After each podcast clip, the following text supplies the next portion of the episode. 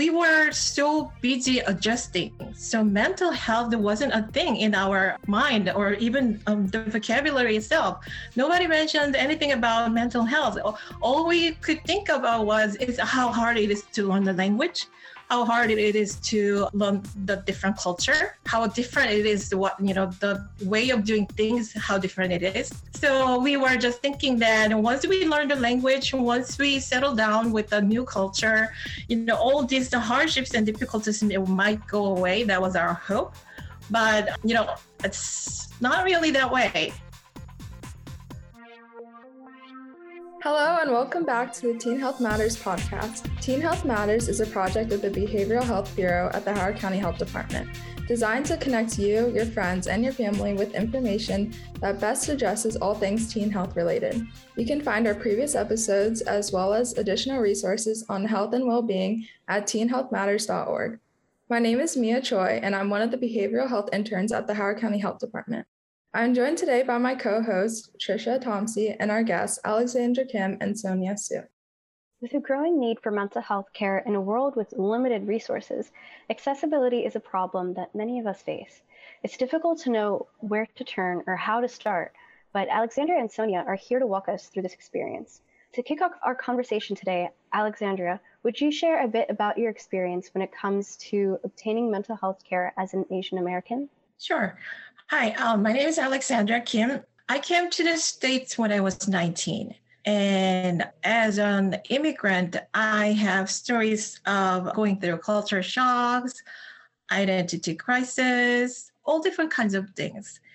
And now I have two teenagers and a tweener of my own. And then it, somehow it feels like I am reliving those days again because my kids are going through the hardships as an Asian American, especially looking back the days that I was the first years of uh, me being in the States, we were so busy adjusting. So mental health wasn't a thing in our mind or even um, the vocabulary itself. Nobody mentioned anything about mental health. All we could think about was is how hard it is to learn the language, how hard it is to learn the different culture, how different it is, what, you know, the way of doing things, how different it is. So we were just thinking that once we learn the language, once we settle down with the new culture, you know, all these the hardships and difficulties might go away. That was our hope. But, you know, it's not really that way. So, you know, teen mental health means a lot to me, and I know that how um, important it is, and that's why I'm trying to advocate as much as possible so that the whole family members could understand the need for mental health care is real. Thank you for sharing. Sonia, would you also share a bit about your experience when it comes to obtaining mental health care as an Asian American? Yes. So I can definitely relate to what Alexandra just shared. I myself am a daughter of Chinese immigrants. And so, you know, growing up, mental health was definitely not a serious issue or an issue at all that was really discussed or talked about. Instead, it was the typical markers of what they thought was success, which is essentially school, academics, finding a good career, things like that. And even then, they were too busy to really even have real conversations about really any of that. So you can imagine, you know, mental health was definitely not a priority, even though I definitely think that I would have benefited from, you know, seeking that help actually, especially as a daughter of immigrants and having to deal with such unique issues that other children just simply didn't have to deal with or even think about. And now, as um, 28 year old, I myself actually just recently found a therapist and think that it has truly been so extremely helpful. And it definitely took a while to actually even find. And so I think that's something where, you know, if anyone does want to find a therapist or just seek out that help. Definitely, I want to say that it t- takes time because people say finding one is kind of like dating. You just have to find the one that you match with and you vibe with and who understands your point of view. And it literally, for me, for example, it took me over a year to actually find the one that I have now. And she is half Asian. And I think that's actually helps a lot to also just be able to know that maybe she can relate a little bit. So that's my experience. Thank you so much for your insight, Sonia. Now, I remember both you and Alexandra have kind of mentioned how your family's culture is a bit different from your own. And now, Alexandra, this question is kind of targeted towards you. Does your outlook on receiving mental health care differ like intergenerationally between your family members? And if it does, why do you think that is? Generally speaking, the younger generation has better understanding of what mental health is, and they are taught and heard that seeking mental health care has nothing to do with stigma. But at the same time, you know, we all learn from watching the older generation. Of course, we study or we uh, read, but you know, when when it comes to, for us to make decisions, we automatically goes back to what our parents did. So if the parents were uh, reluctant to the idea of getting mental health, no matter how well educated you are, you will still have hard time saying that I need someone, I need help, I need I need someone professional to help me. You will have a hard time admitting it, saying it, and searching for the right person because, like Sonia said, it's not easy. It's, it's she put it exactly the way it how it, it really is it's like uh, finding someone that you can uh, relate to you can click to almost so uh, it's just a long process and when the first counselor does not work out you will get really depressed even more and thinking that maybe that wasn't the right path that I should, um, you know, travel down to. I want to say, don't stop there. Just find another person, you know, admitting that I need, well, admitting is not really a good word.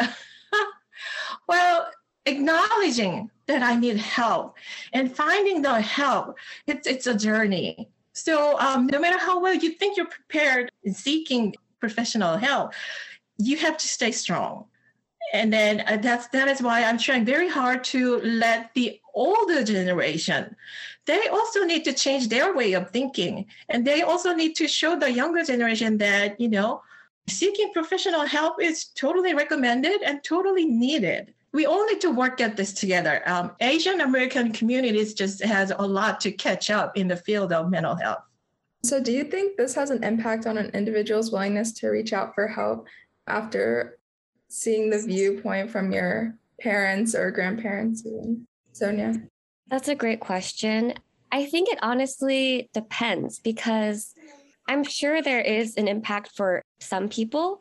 But for me, I mean, if I went along with their viewpoint, obviously I wouldn't even have a therapist at this point. I would just think basically, you know, if I have an issue, I should just deal with it. I should just, you know, talk about it with my own family or with my own friends or try to deal with it that way because I really do think, especially in Asia, there is that stigma of getting help. And for example, just personally, I know people may need support and need therapy, but because maybe their their native language isn't you know english they don't feel comfortable going to therapy and even if there is an option of finding someone who speaks the language just the fact of having to share some like personal information for like family matters or fights with another stranger is a barrier in itself as well and something that you know culturally maybe they think that doesn't really seem you know necessary. Like how can a stranger understand your own situation and things like that? So i think that's the viewpoint that i get most often or feel most often from not only my parents, but just like people whose first language may not be English and whether they're old or younger, actually. It's just the idea of having to share personal information with a stranger and like the idea that oh maybe they can actually help is just something that is not really that well accepted at least from the people that I know. So, yeah, I do think it does have an impact, but at the same time, you know, things are changing, times are changing, and that's something hopeful actually. I think that, you know, people despite all of these stigmas or traditions or thoughts, we are still able to kind of, you know, do our own thing and just change and get help that we need. Yeah, I totally empathize with that, Sonia. And I was wondering that what would you guys recommend for others in a similar situation who can also empathize with this kind of discontinuity between, you know, family members or intergenerationally, especially when nobody in like a family understands the struggles that the person is going through. And who do you think they should like talk to or reach out to or get in touch with? When you anyone, yeah, young or old, or men or women, if anyone feels that they need any kind of help, sometimes, you know, you feel like I just need to talk to someone, or I just want to have a nice lunch with someone, or anything, you know, I want to send out a um, clear message that you should you should not limit yourself. Even if you are faced with unkind response or oh that's not even a problem or oh you know everybody goes through with it you know just deal with it. If you're faced with those reactions don't get hurt. Don't stop there. No one is perfect. And um, you know we tend to ask help to someone who we think that you know wiser than us and older than us more experienced than us you know because that's what that's what we were taught you know. If you don't know someone you have to ask someone who knows something right? But we, I, I want everybody even myself i want everybody to remember just because the other person has uh, more experience or more knowledge than i do does not mean that that person is equipped to help me. It's a, it's a totally different thing you know so I don't want anyone to stop or limit yourself in finding help. If someone does not work, if your parents does not work, if your parent has no idea what you're talking about, go to teachers. If they have no idea, if they don't pay attention, go to religious readers or if that's that's too much if, if you feel that you know going to pastors or religious religious leaders you know they're just you know talk to my parents and my parents will find out and they're going to be mad. If that's how you feel, find somebody else. Just look far and wide and maybe you could talk to some of your friends or someone you just you don't really know well but you know if you feel like that looks like someone who could you know listen to me and who could understand um, you know what i'm saying you know just give yourself some chances a lot of chances do not limit your chances. Don't draw any kind of boundaries. It's not about them. It's your life. You're concerned about your life. You know, you, it's it's great that you established that you need some help. Good job. It's really important first step and then you just have to move on you know go beyond the first step and really um, looking for help and try to find a ways to talk to someone i really encourage everybody to do that Sonia, have you ever felt that your race deterred you from receiving adequate help? For example, having a non Asian therapist or a counselor that cannot relate to your experiences in the same way that one understands your cultural background? Yes. So, this is another great question because I feel like you can plug in, you know, the second half like from receiving adequate help with like anything as an asian american growing up in the us unfortunately has your race you know deterred you or prevented you or done anything affected you in any way? And it's you know when it comes to mental health yes i think so but of course you never know. And i just think that because you know of this identity of being asian american you just have to be even more hyper aware sometimes of like why things are the way they are or why certain situations happen. And so when it comes to finding a therapist it's why i you know it took me so long it's just because i really had to think like does this therapist work for me and you know, it definitely took that time and just to figure out myself, like, what do I need? What do I want? And does this satisfy, you know, those needs and wants? So, yeah, in a way, even when it comes to mental health, or especially when it comes to mental health, just knowing that I had this somewhat unique identity and background and ex- these experiences you know ended up resulting in just taking a little extra time finding the help that i need yeah, thank you for sharing your experience with that, Sonia. Now I'm going to shift it to Alexandra. Are there any barriers that made it difficult for you to ask or receive mental health care? It could be related to race or something else entirely. Definitely, language is the first. Yeah, the language. And then after I was able to speak the language, then comes the communication skills. And I feel like just like all the other skills, communication skills also need to be honed and, you know, practiced to get better. Because, you know, you know, many times I feel like we're speaking the same language, but we're not understanding each other. That could be a big barrier. It could be because of the the other person does not understand culture, but at the same time, it could be because I just do not know how to express myself because many times you say one thing and it's perceived as the other. Those things just, you know, communication needs skills because it, it needs to be both ways. You really need to listen and understand. And then at the same time, you know, the in person interaction, you know, you, you pick up a lot of clues. You know, you like I said, you say one thing, but you mean the other, and then you can catch it by looking at their eyes or their hand gesture whatever. So to receive effective care and help, you need to be able, be able to communicate well with the counselor. Because if the counselor does not exactly understand what you're going through, the advice that I'm receiving might not really um, help me uh, resolve the real problem. So even the language is there, I want everybody to understand we need, um, you know, two person, you know, me or the counselor or parents or students whoever are involved in the process of getting help they all need to give each other some time to get used to each other and then realize that you know even the common words you know in one family these words or phrases mean this and it could well mean something else on the other family so we all need to give each other a room and time to understand oh i really understand that person when she says that that needs to be established. Otherwise, it could be barriers. On that note, how do you deal with family members that disapprove of mental health treatment?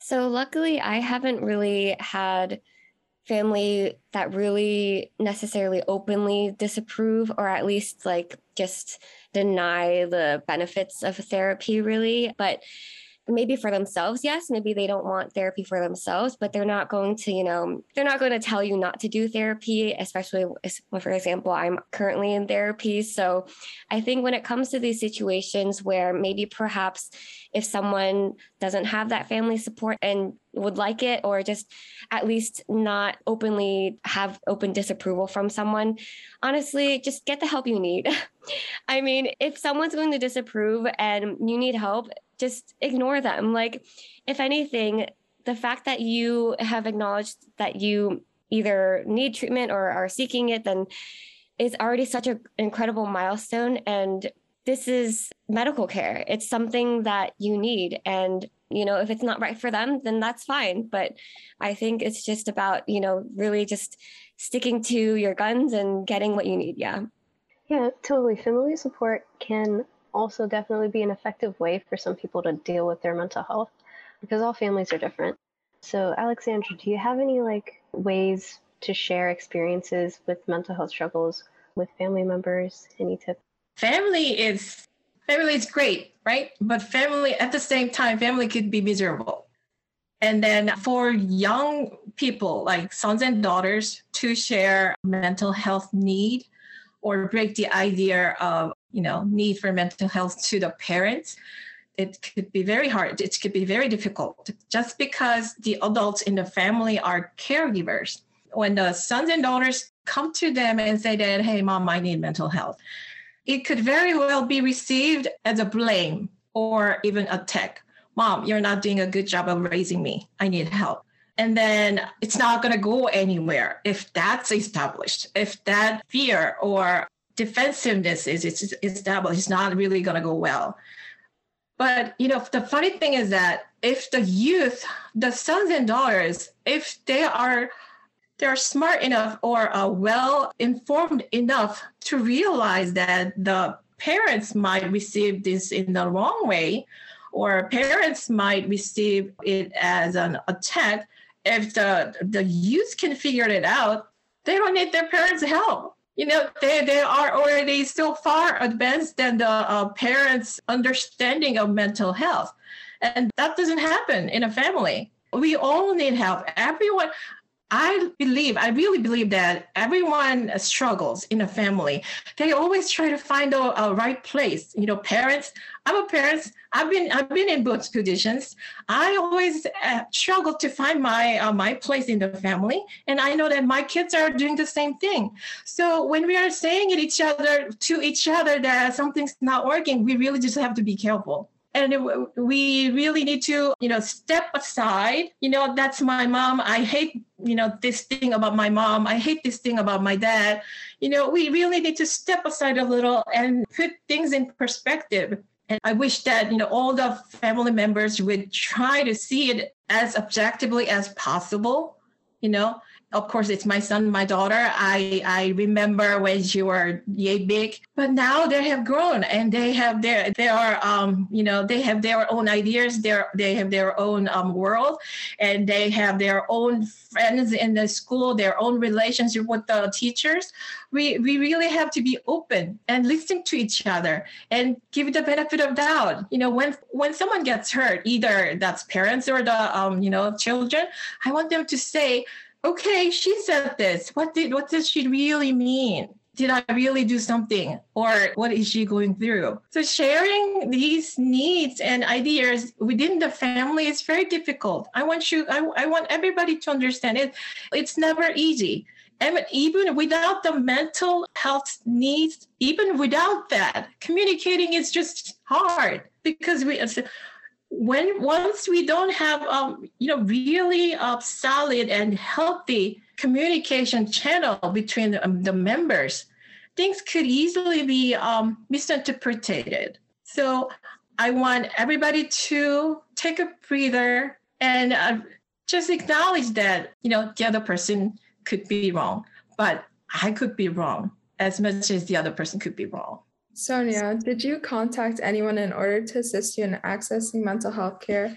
And if so, who? So that's a good question because, so in terms of trying to find therapy, it is definitely a struggle. There are so many services and different companies now also just offering, you know, therapy and similar services. And of course, you can Google, you can search through your insurance company you can you know um, ask around see maybe even therapists that specialize in a certain condition. But ultimately the way that i found it was simply through grit. It's a mixture of both. You have to also consider you know which actually accepts insurance because that's a huge barrier itself. Therapy is not cheap and it adds up. And if you really want it to be effective you do have to consistently go. And so there's so just so many considerations when you are seeking therapy.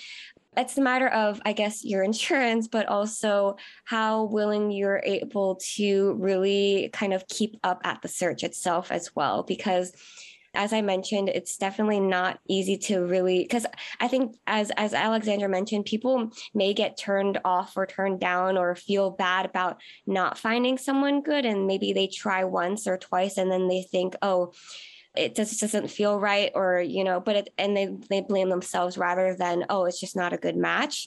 So i would just recommend really just first i guess searching through insurance especially because there are just to see what's out there. And then also there are like free and low cost therapy but i from what i know i think that's more of just kind of like an perhaps correct me if i'm wrong maybe like an entry point of like actually finding that first step and then maybe for longer term obviously it's not going to be something that you can keep up to do to have free or reduced therapy, but the resources are definitely out there. And I would just say to really not give up if you are feeling like it's the search is, you know, unfruitful at times. But yeah. If you both could give one piece of advice to a young adult who has a similar background or is in a similar situation as you are or you were, and who is actively seeking mental health care, what would be one thing you would tell them? I I want to tell everyone tell yourself no one is at fault. It's not your fault. It's not your parents' fault. It's um, no one's at fault. No one is perfect. Everyone has mental issues. And you are just in the process of finding a way to process how to deal with your issues. So, you know, it's just like like Sonia said, it's it's a medical treatment. You know, you get a cold, you take medicine, you you get rest, you get better. You know, when there's a mental health care need, you find um, professional, you find help, you get better, and then you go on with your life and become the best who you can be. So just try. Tell yourself that this is not going to stop me from, you know, becoming someone I sh- I ought to be, someone I should be. Don't let anything stop. Alexandra really summed it up quite nicely. I would just add don't let others opinions prevent you from getting the help you need. Thank you. Thank you both for joining us today for this important conversation about mental health and the Asian American mental health experience. If you'd like to learn more about local resources, please visit Howard County, Maryland, md.gov slash get help or asianmhc.org or our website teenhealthmatters.org. As always, if you or a loved one are in crisis, please call the Grassroots Hotline at 410 531 6677 or text HOME to 741 741. And we'll see you next time on the Teen Health Matters podcast. Connect with us. We are Dragon Digital Radio.